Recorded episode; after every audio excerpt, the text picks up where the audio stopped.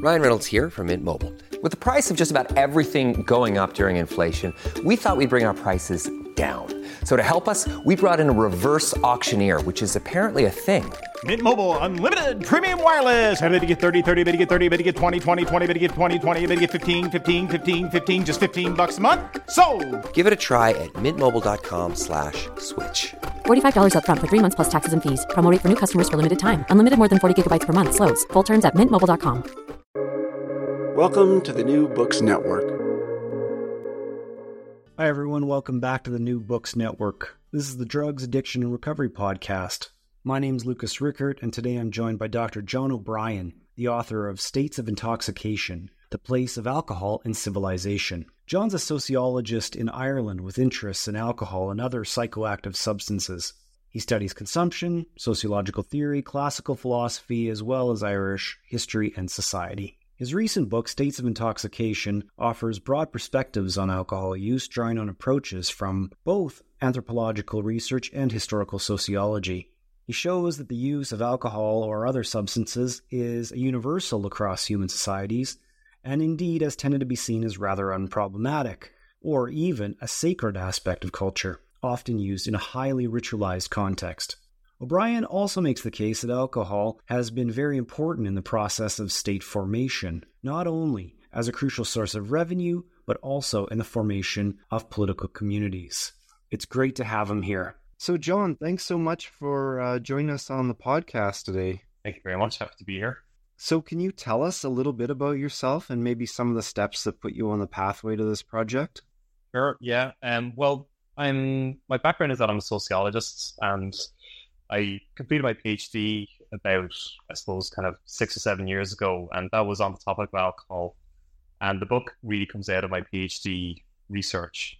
And um, in terms of my professional life, what I do is I, I lecture full time. So I'm working with the Irish Prison Service, lecturing criminology and penology with them, and that's you know very interesting for me in terms of my interest with alcohol because of the association of addiction with crime and disorder and deviance and things like that.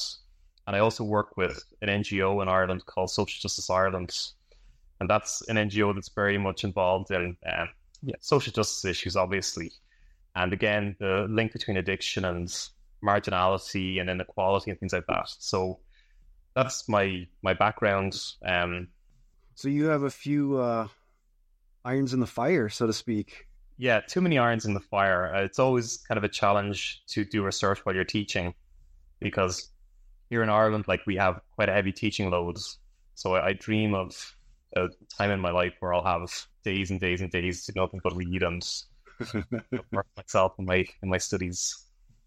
So the focus of this book, um, which I recommend to listeners, um, is alcohol, and I suppose to a lesser extent you tackle addiction and recovery.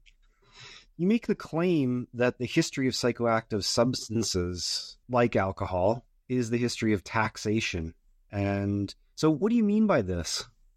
Yeah, I mean, title of the book is States of Intoxication, and I suppose what it's trying to get at with that title is the idea that we often think about states, governments, as being very sober entities, they're very rational.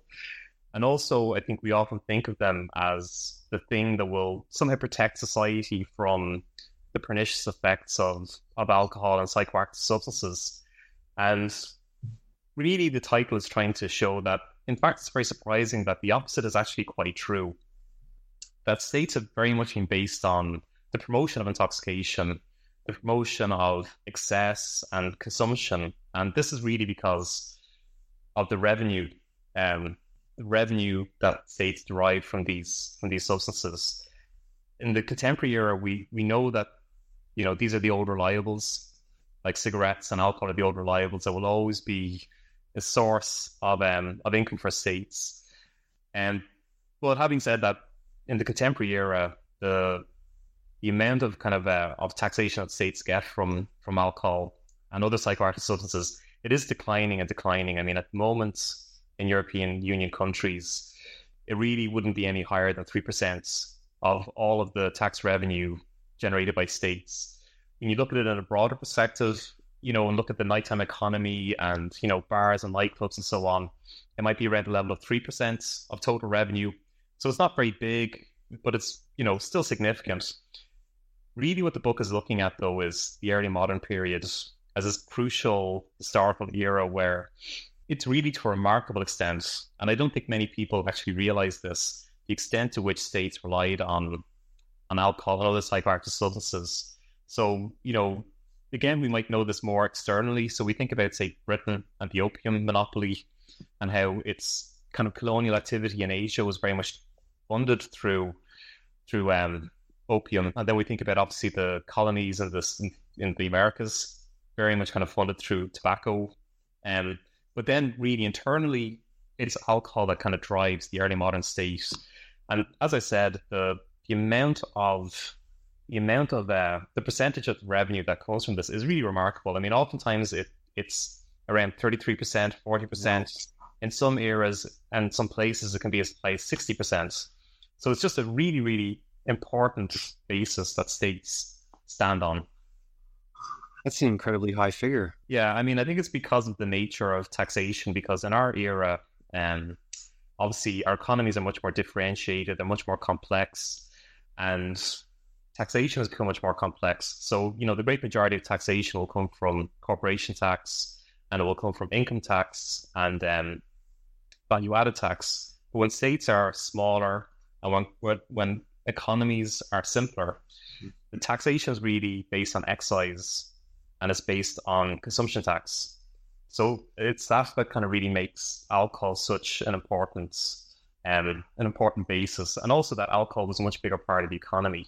Yeah, that'll be today. I mean, it was really the only luxury good that people had access to. It wasn't only a luxury good; it was also a staple good, and um, that was just a major part of people's everyday lives. Yeah. And then just an, an enormous aspects of trade, you know, much more than it is today, but even though it still is very significant today.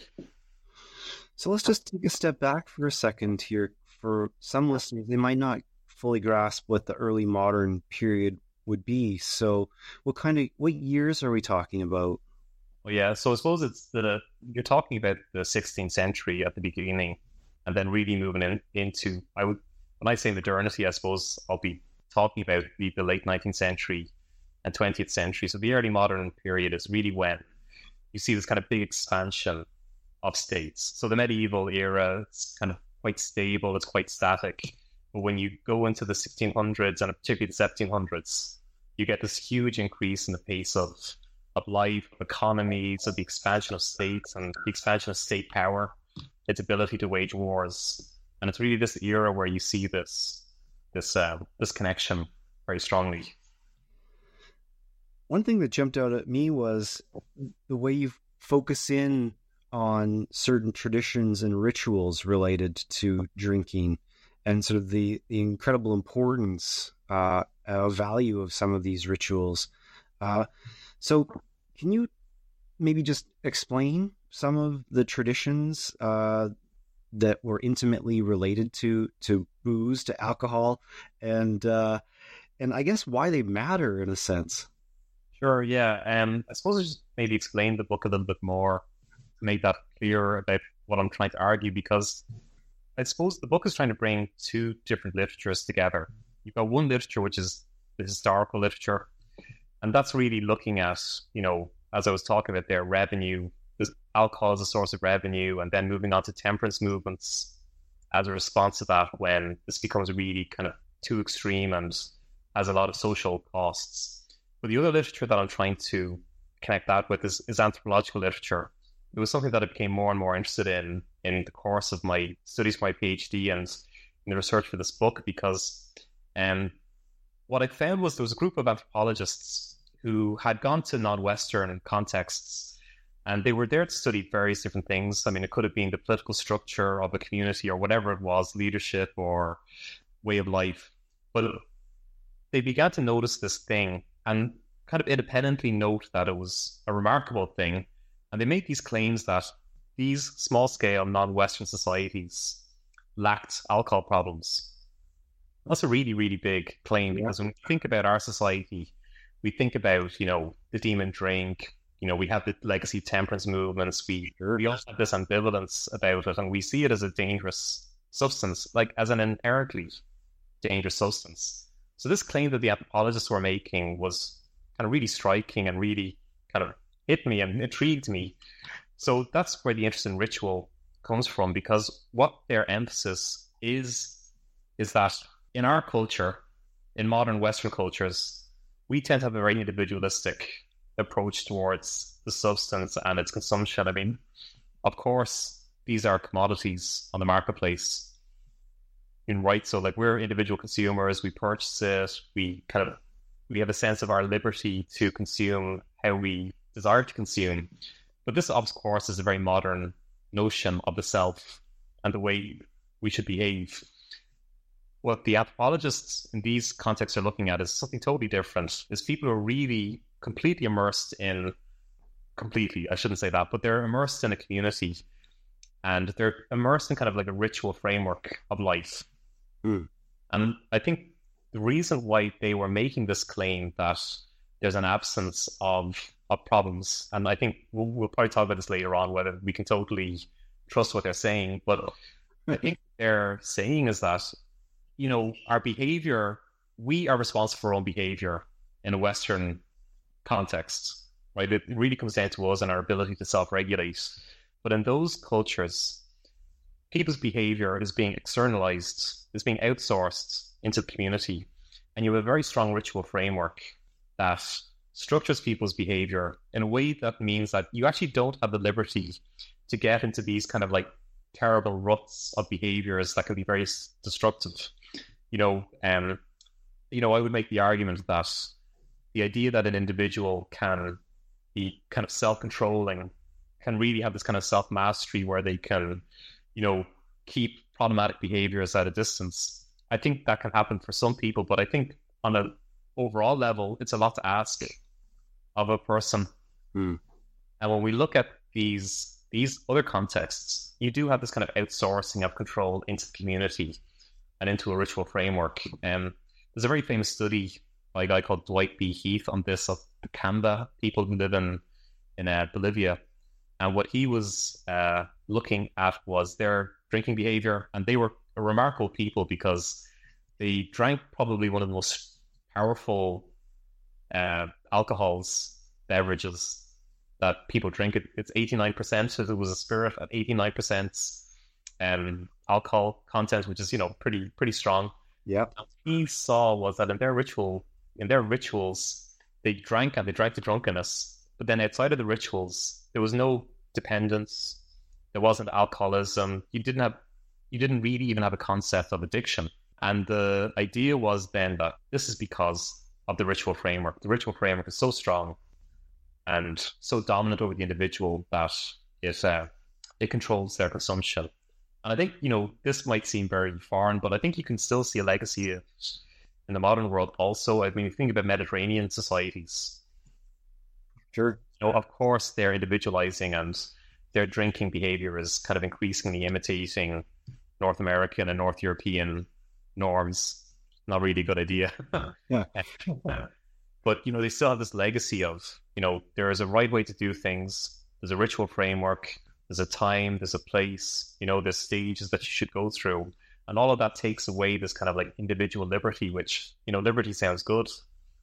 But in fact, I think we should really see it as very ambivalent. So, I mean, that was my interest in in rituals and the idea of the, the contribution that rituals can make. It's really fascinating. I mean, ritual as regulation, I suppose. Yeah, I mean, I think it's uh, I think it's a huge thing, and that we should really think about again because I have a lot of conversations with public health researchers, and what I find, just distill everything that they say, I would say they have two messages. One is that they want to provide people with better information so we can make more reasoned decisions. I mean, that's obviously a good thing. And they want to offer people behavioral skills. So, you know, you'll have this, you know, individual capacity for self mastery. But I, and I'm not obviously disputing that in any way. But I think what's often left out of the conversation is that we actually could really use like a re ritualization of social life. Um, And it's not just in terms of alcohol and addiction. I think it's in terms of many, many behaviors that we have an awful lot of social problems because social life has become destructured. I mean, we just have to think of eating as an example, where we have an explosion of problems. I mean, Ireland, I'm from Ireland, and we're probably we're probably 25 years behind America in terms of the obesity epidemic. But in my own lifetime, you just see this huge proliferation in eating problems. And it's all to do with kind of the de ritualization and the destructuring of, of eating. And yeah, so I think it's a general phenomenon, but it, it's a very powerful thing that I think should be introduced into the conversation more and mm. more. Chapters 3, 4, and 5 are dedicated to rituals. Chapter 3 is about identity, and chapter 4 is focused on decontrolling. So, can you say a little bit more about decontrolling? Yeah, absolutely. I mean, I think one of the kind of central things about any group is how do you allow them to have a, an acceptable or an enjoyable amount of emotional freedom, right? And I think that's what rituals are about to a certain extent, where you know, you call them like a controlled decontrolling of controls, which is maybe I don't know if that's a good definition or not. you know, people can just basically let loose. You know, it's you know cultural remission or it's a timeout. And um, so this is obviously I've been talking about rituals and their value, and that is one of the major values of rituals. I mean, on the one hand, what they do is I think they're about identity. So rituals are these moments where people's identities are stamped. When you look at like how psychoactive substances and alcohol is used cross culturally, you know, they are used to mark transitions. My my uncle was a was a Catholic priest, and he said that his job was hatching, matching, and dispatching. So it's you know it's birth, it's marriage, and it's death, right? Yeah. And you know when we think about the rituals that alcohol is associated with, they are these kind of transitional rituals where it's you know it's a seasonal transition, or it's the life transition of becoming an adult, or it's a wake to mark a death, right? So it's about these kind of moments of transition where we um, think about the identity of the group, or it might mark our individual transition. And in these moments, we have these, um, we have this, this features associated with that. And first of all, I guess, is you somehow separate from everyday ordinary life right? Because you need to separate from the ordinary social structure. And oftentimes that's exactly what alcohol and drugs are about.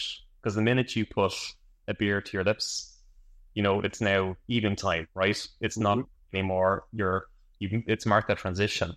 And also in these ritual frameworks, they're they're very social, of course, and they're marked by kind of an intense feeling of community and brotherhood and uh, sorority and so on but also they're very much marked by kind of like leaving the normal roles and expectations of the social structure. And that's what I mean by this kind of controls, decontrolling of controls. But uh, I suppose the point that I really wanted to emphasize about this, this um, about rituals and their value is that how is it that control, that decontrolling behavior doesn't become chaotic and harmful and dangerous and kind of counterproductive?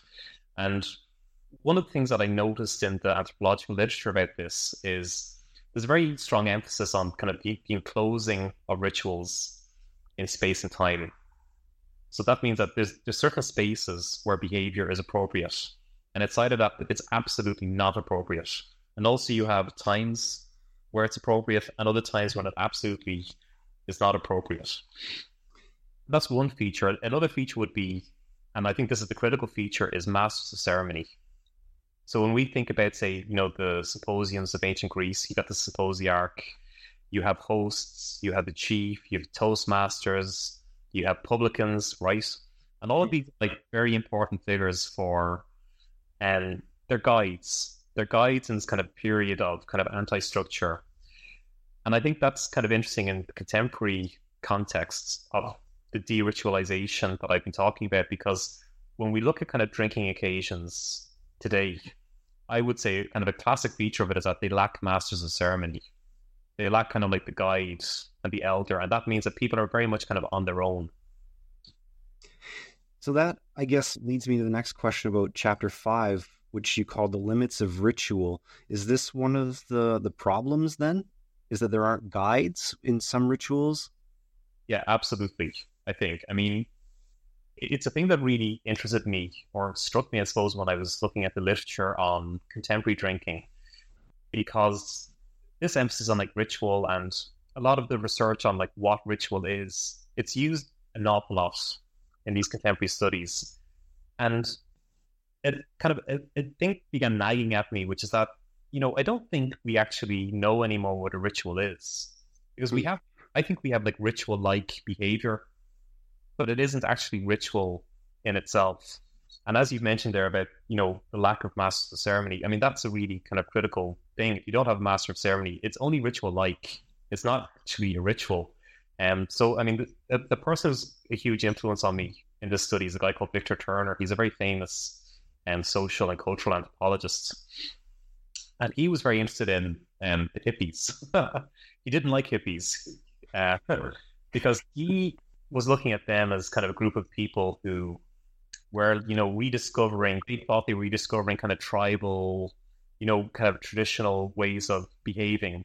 And he thought that they really didn't understand what they were doing because he thought that, yeah, what their behavior was, it was, it was, it was ritual like, not actual ritual. It, it didn't have the true value of ritual.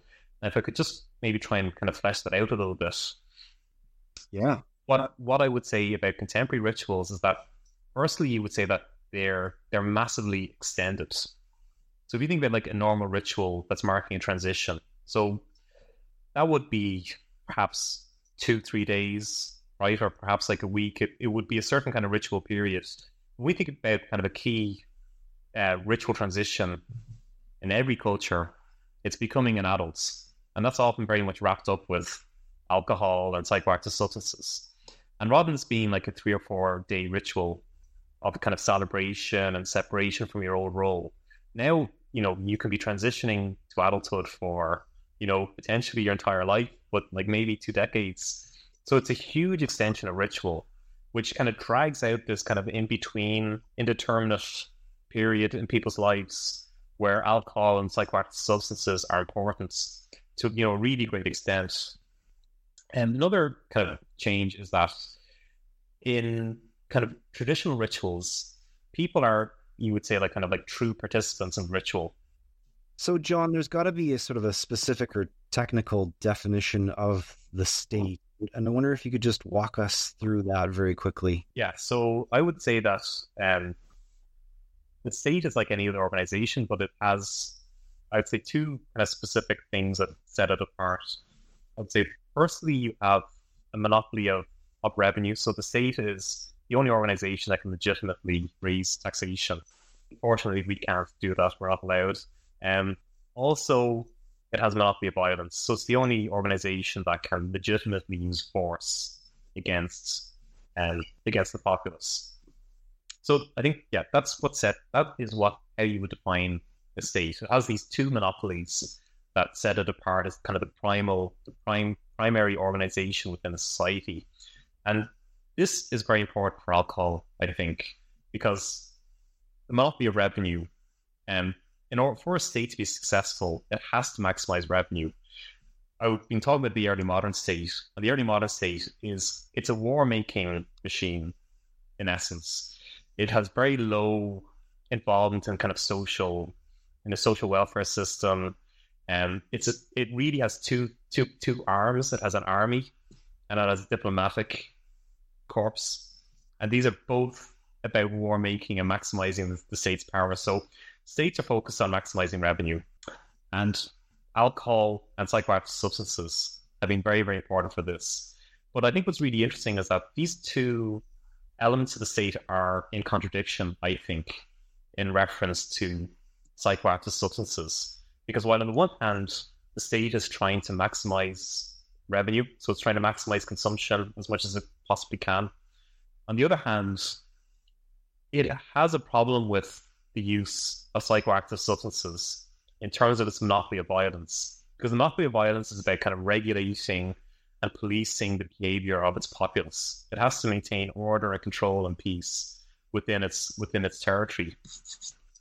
And psychoactive substances are very troubling in this regard because they are they're a type of occult practice. I mean, every we think about like even think about Christianity and think about wine, right? I mean, this is a very mild type of psychoactive experience, but it's a, it's a central thing about like this community, right? The experience of fellowship and community through the consumption of wine in a meal is kind of a central thing. And if you look at political communities around the world, um, they're they're associated with cafes, bars, taverns, and they're associated with particular types of, of substances. I mean, just again, think about the counterculture movements and think about its association with, with marijuana. If you think about, say, the cafes of Paris and the French Revolution. So, yeah, so this is a problem for the state because, on the one hand, it's trying to promote consumption, and on the other hand, it has an awful lot of, an awful lot of political communities that are rooted in the use of psychoactive substances, which allows the, the, them to gain solidarity and to symbolize themselves. So you have a basic contradiction here. I mean, if you look at the statistics on Russia and, you know, morbidity and mortality associated with alcohol, I mean, it's really, it's it, it really has a terrible record. And I think you have to look at this kind of historically to see where this, this came from, because I mean, it's it's not simply rooted. I mean, it is associated with fall of communism and all of that, but and you know how that kind of unsettled people's lives. But it's a very, very, very deep story. Um, before we get into it, though, I should just say something about the the meaning of the of the chapter because the title of the chapter is I wanted to call it subversive states because you know we often think of subversion as being something that is against the state so some kind of dissident group against the state. Right. The, the idea that the state actually is subversive itself, I think, is an interesting idea, and I think it's very much it's very true when we, um, when we, when we think about it in terms of alcohol.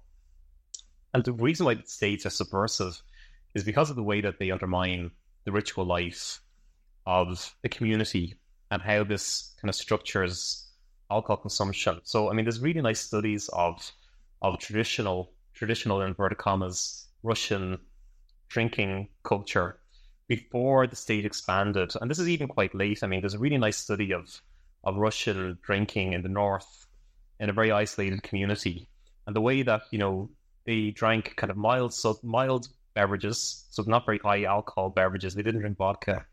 They were, drank in these kind of occasional rituals of transition, which I mentioned before the alcohol was embedded in a whole range of other activities like dancing and walking and things yeah. like that.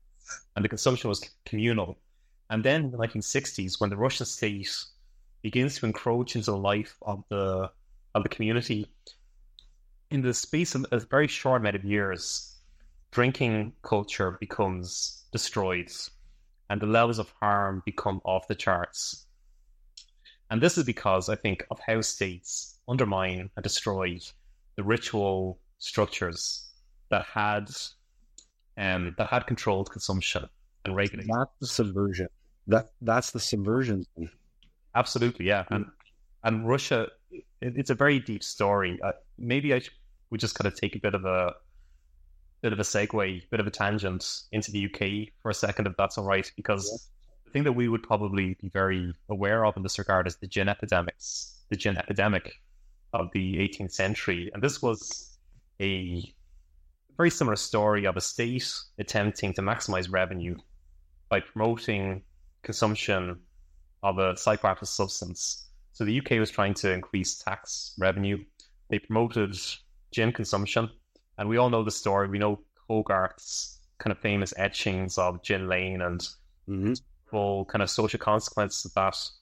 Um, maybe maybe they didn't care so much about the social consequences, but they definitely cared about the really ill and small soldiers who were going into the army because of that. And then there's the attempt to kind of regulate regulate gin. So gin is kind of is tried to be controlled, and then they attempt to prohibit it, and then they attempt to liberalize the beer market to give an alternative to gin, and then they try to control the beer market and they bring gin back and you get this kind of wild. That's wild. Yeah, and it's but I think it's a very common story. Like when we think about our policy, I mean, think about what's happening with kind of marijuana and cannabis at the moment in North America, where it's a crazy story of beginning of the 20th century, where you know it's possible to consume, and then it's prohibited, and it, you have a huge panic and kind of concern over it, and then it becomes kind of tolerated to an extent, and then it becomes legalized, and now we have kind of major beer companies who have kind of huge investments in the cannabis industry, and it's going to become as big business as the alcohol industry now. It's the same kind of story of I think um, of kind of rapid changes from kind of regulation to deregulation to prohibition to liberalization. And I'm going on a bit of a tangent now, I apologize, but that's that's the idea of subversion because you have states controlling but also decontrolling consumption. And it creates a very kind of like very unsettled, confused atmosphere where the ritual life of the community becomes really kind of ripped apart. Because in order to kind of have a ritual that structures consumption, it takes generations for that to come into being. And, you know, it takes a small amount of years to destroy it. Right. And I think this is what you see with, with states. And as I was saying, the case of Russia is a very kind of classic example of that because um, the history of alcohol in Russia is the history of revenue maximization, where the state attempts through kind of state controlled drinking establishments, ultimately through having a vodka monopoly, which became the ground that the state really, really um, sat on. That the revenue from alcohol and vodka um, funded its kind of military expeditions and its expansions but at the same time, this undermined the legitimacy of the state very badly because the idea of state being it's really a drug dealer. This isn't very good for PR, mm-hmm. which Russia introducing prohibition very early in 1914, um, and sponsoring temperance movements, state-sponsored temperance movements. But then this resulted in critics being, you know, in a very controlled society it allowed kind of criticism of the state, which undermined the state. The prohibition took away the revenue that the state had rested on, which undermined the state, um, the state machinery because the funding was taken away, and ultimately resulted in, I think, not resulted in completely, but it's a big part of the story of the collapse of Tsarist Russia. And then when we look at the USSR, it's the same story again because Gorbachev did exactly the same thing. So, I mean, Russia is a very, very good example of how alcohol is used exploitatively to maximize revenue. But then again, like in the gin epidemics of the 18th century, where the state then gets afraid, tries to roll back from that, attempts to kind of re regulate consumption, then goes back to deregulating it. Yep. And at the end, you're just left with a mess yeah, a muddled mess, and I'm, I'm, trying to work through it in the in the contemporary world right now. And so I have to ask, uh, so what are some of the stories or some of the the big issues that you're tracking? We've got all this background. I mean, what are the alcohol uh, front page news that, that you're following? Well, yeah, and yeah, I mean, we're going through kind of a, in Ireland anyway. We're going through a moment of of we've gone through a long period of like deregulation of the alcohol industry, um, where we in the early part of the 20th century and the mid 20th century, it was quite a paternalistic regulation of alcohol. Um, and then this was really kind of people began to become tired of that. And then we went through a long phase of liberalization where the sale of alcohol became easier and easier and easier. And consumption increases many, many times over because of that. And now we're going through a moment of kind of public health. And we have some kind of public health legislation coming in, which is making advertising more difficult. And it's making the kind of sale of more difficult. So Are there pricing policies? Pardon me? Are there pricing policies going on? And there is talk about introducing minimum pricing. So the Scotland has done that, and there's a desire to follow that. But it, it we're in this kind of moment right now where it's difficult, where the lobby power of the alcohol industry is is very high, but at the same time, there's kind of significant parties, well, middle strength parties that are vested in alcohol control, and I'm interested in that because you know it is is it, it is interesting to think about how that will succeed because you know I wouldn't obviously be against public health policies in any way and you would have to be cynical about the alcohol industry and its motives. Um, but I suppose a lesson that I would be trying to put across in my book is that, again, there has to be an extra part of the conversation, which is that, you know, you can't just solve, well, you're never going to solve the problem, but you can't just limit the problem through um, limiting access and by educational campaigns and information campaigns. I think we really have to think about how do we create kind of a framework, a social framework in our society which supports people in drinking because you know there's far too much emphasis on individual self-control and individual regulation that comes from the alcohol industry itself but it also comes from the from the public health and public public health movements and also on the other hand the kind of just the social policies of regulating access there's sort of like a, an absence there because it's it's purely kind of negative without kind of like a positive idea of what is good consumption. And you, you talk about super pubs, which is a term I hadn't heard before, to be honest. Oh. And um, some of the backdrop when you talk about super pubs uh, is neoliberalism. Uh, and so essentially, what's the role uh, of the sort of some of these larger alcohol consortiums. Yeah, I mean it's it's it's enormous. Um, I'm not sure what the situation is. I presume it's the same in Canada, the United States, but in Ireland and the United Kingdom, um, you know, we the last say 25, 30 years, we've been looking at this kind of major change in cities. It's, it's often using the term like the nighttime economy, where you get, you know, pubcos, big chain bars, and they move into the city centres. The city centres have become much more like drinking quarters, and this has been kind of a way of like reviving cities. And like you mentioned the word like neoliberalism there, and I don't know if I should unpack that. Should I? Yeah, if you want, yeah.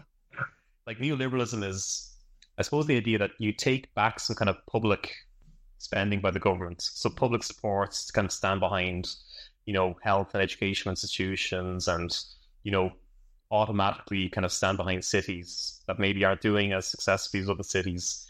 And instead, the idea is that people and regions should stand on their own two feet. And this has put um, it's put many cities in a very difficult position. So one of my research interests is a city in Ireland, which is one of the kind of less rich cities in, in Ireland. And it's very similar to what's been happening in the UK and other Anglo-Saxon countries where if you look at the UK, you've got like the north of England, which has been kind of quite hard hit by deindustrialization. The question is, what do you do, right? And I think one thing that can be done is that there's a Keynesian solution. So following John Maynard Keynes, and what you do is you pump in public money. Maybe that's not very popular everywhere, but you pump in public money.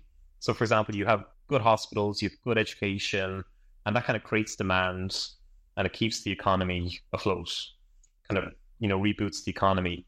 But the strategy that has been has been used in many places is that it's been based on how do we foster consumption, and it's been more focused on expanding the service economy. So a major part of that has been the alcohol business because you know nothing succeeds like alcohol. I mean, if you want to revive the city centre, oftentimes when you look at policy documents, they talk about cultural quarters. So we're going to have like opera, we're going to have cappuccinos and all of these great things. But let's face it, it's not going to work. What really drags people into the city is is alcohol. So we've seen this kind of that's my interest, I think, in, in super pubs and how it's linked with neoliberalism. Is that we've seen in the in the contemporary period, I think, something of kind of like going back to maybe what I was talking about in the early modern state. I mean, not as extreme, but is that as the state has kind of desired to become smaller, which which is the goal of neoliberalism, it's actually become more reliant on alcohol again than it was in in, in earlier periods because this has been the way kind of a very prominent strategy for how to re-stimulate cities that have been struggling. So I have to ask. Uh, it just occurred to me: you have the uh, proliferation of microbreweries and uh, essentially the the anti super pub uh, So, how does this fit into the narrative? Yeah, I mean, God, I'll have to go on a long walk now to, to bring this in. But um, yeah, I mean, I suppose, yeah, I mean, the alcohol industry became so concentrated that the offering became a bit alienating and underwhelming to to the population at large. Um, I mean, I I would see kind of craft breweries as being very much based in, in status competition between people. You know, it's obviously a form of conspicuous consumption where you need to develop, you know, certain uh, abilities to drink extremely bitter, you know, aversive things, some people's tastes. And it's, you know, a way of establishing distinction. So, yeah, I mean, how it links with, with the super clubs, I mean, I think it goes alongside that because you have, you know, the massification of culture on the one hand. So, you know, you go back, well, still today, but you go back two decades, you have a huge concentration in the American alcohol industry. Um, and then alongside that, what that produces is this desire for distinction and to be distant from the herd and somehow more knowledgeable and and superior to them. I think it's actually quite interesting how the the mainstream alcohol industry then begins to imitate the craft breweries because I mean I, am I'm not an expert on the American beer scene, but if you look at Diageo, which is Guinness is the big drink in Ireland, which is mm-hmm. Which is under Diageo, and you know they have these lines of craft beers, which is you know imitating the craft's ethos. So it, it's even kind of quite difficult to know when you're drinking a craft beer, is it even a craft beer at all? But I mean, I think yeah, this is this is part of the kind of the, the competitive logic also, I would say, of, of neoliberalism, of a neoliberal society, because as we become more individualized, the way that we gain our identity is really through conspicuous consumption. And it's through, yeah, types of connoisseurship. And I think, yeah, um, for elite consumers, craft beers are part of that. I must say, though, I do quite like craft beers. it's just interesting the dichotomy between the two, and so I just have to ask. And yeah. uh, it's almost like uh, the Reformation, isn't it? Where you have the Catholic Church, and then you get the the craft breweries are like the Protestant Reformed churches, and it's an ongoing. I don't. I don't want to touch that. Sorry. I'm, I'm just gonna. I'm I'm gonna back away from that one. John, can you tell us about the next project that you have on the go? Yeah, so um, what I'm really interested in now is um, the link between alcohol and creativity. So, um, we've been talking about the nighttime economy there, and we've talked about neoliberalism, and I've been being quite interested in like cities and how you know bars, nightclubs, downtown nightlife areas are being used to kind of revitalize city centers, and a big part of the thinking there is you know creative city thinking where it's about creating these kind of hip, cool, creative scenes that are linked with with with nightlife. And what I've been looking at recently is um, the link between real artists and their own drinking and their own really drinking problems. So, you know, Ireland is very famous for its novelists, and its novelists are very famous for their significant alcohol problems. Um, I've been working on James Joyce a lot recently, and James Joyce had, you know, really significant alcohol problems, but also his his art and his creative process was very linked with the the scenes of intoxication that he was a part of. And I'm really interested in the link between the two. Um, and it's really because, well, not be- only because, but when we think about kind of the contemporary thinking about creativity and nightlife, it's really presented in a very kind of positive way. But it's really interesting when you look at it historically that these scenes are often they produce stunning works, you know, real works of genius. But the scenes themselves and the individual lives are like really quite depressing and nihilistic. And the historical periods they're associated with are kind of depressing and sad as well. I mean, Ireland in the early 20th century, in the mid 20th century, they're really not good places and times to live. Um, so it's it's a very ambivalent connection and I just I haven't really got it completely worked out yet, but I'm trying to relate that to the presence and how we're trying to produce kind of creativity and creative nightlife. Um, and I suppose my question would be: Is it an inherently ambivalent thing? Can it just be kind of nice and clean and positive? or is there an inherent ambivalence and negativity there? It's a really topical and cool project. I can't wait to read it.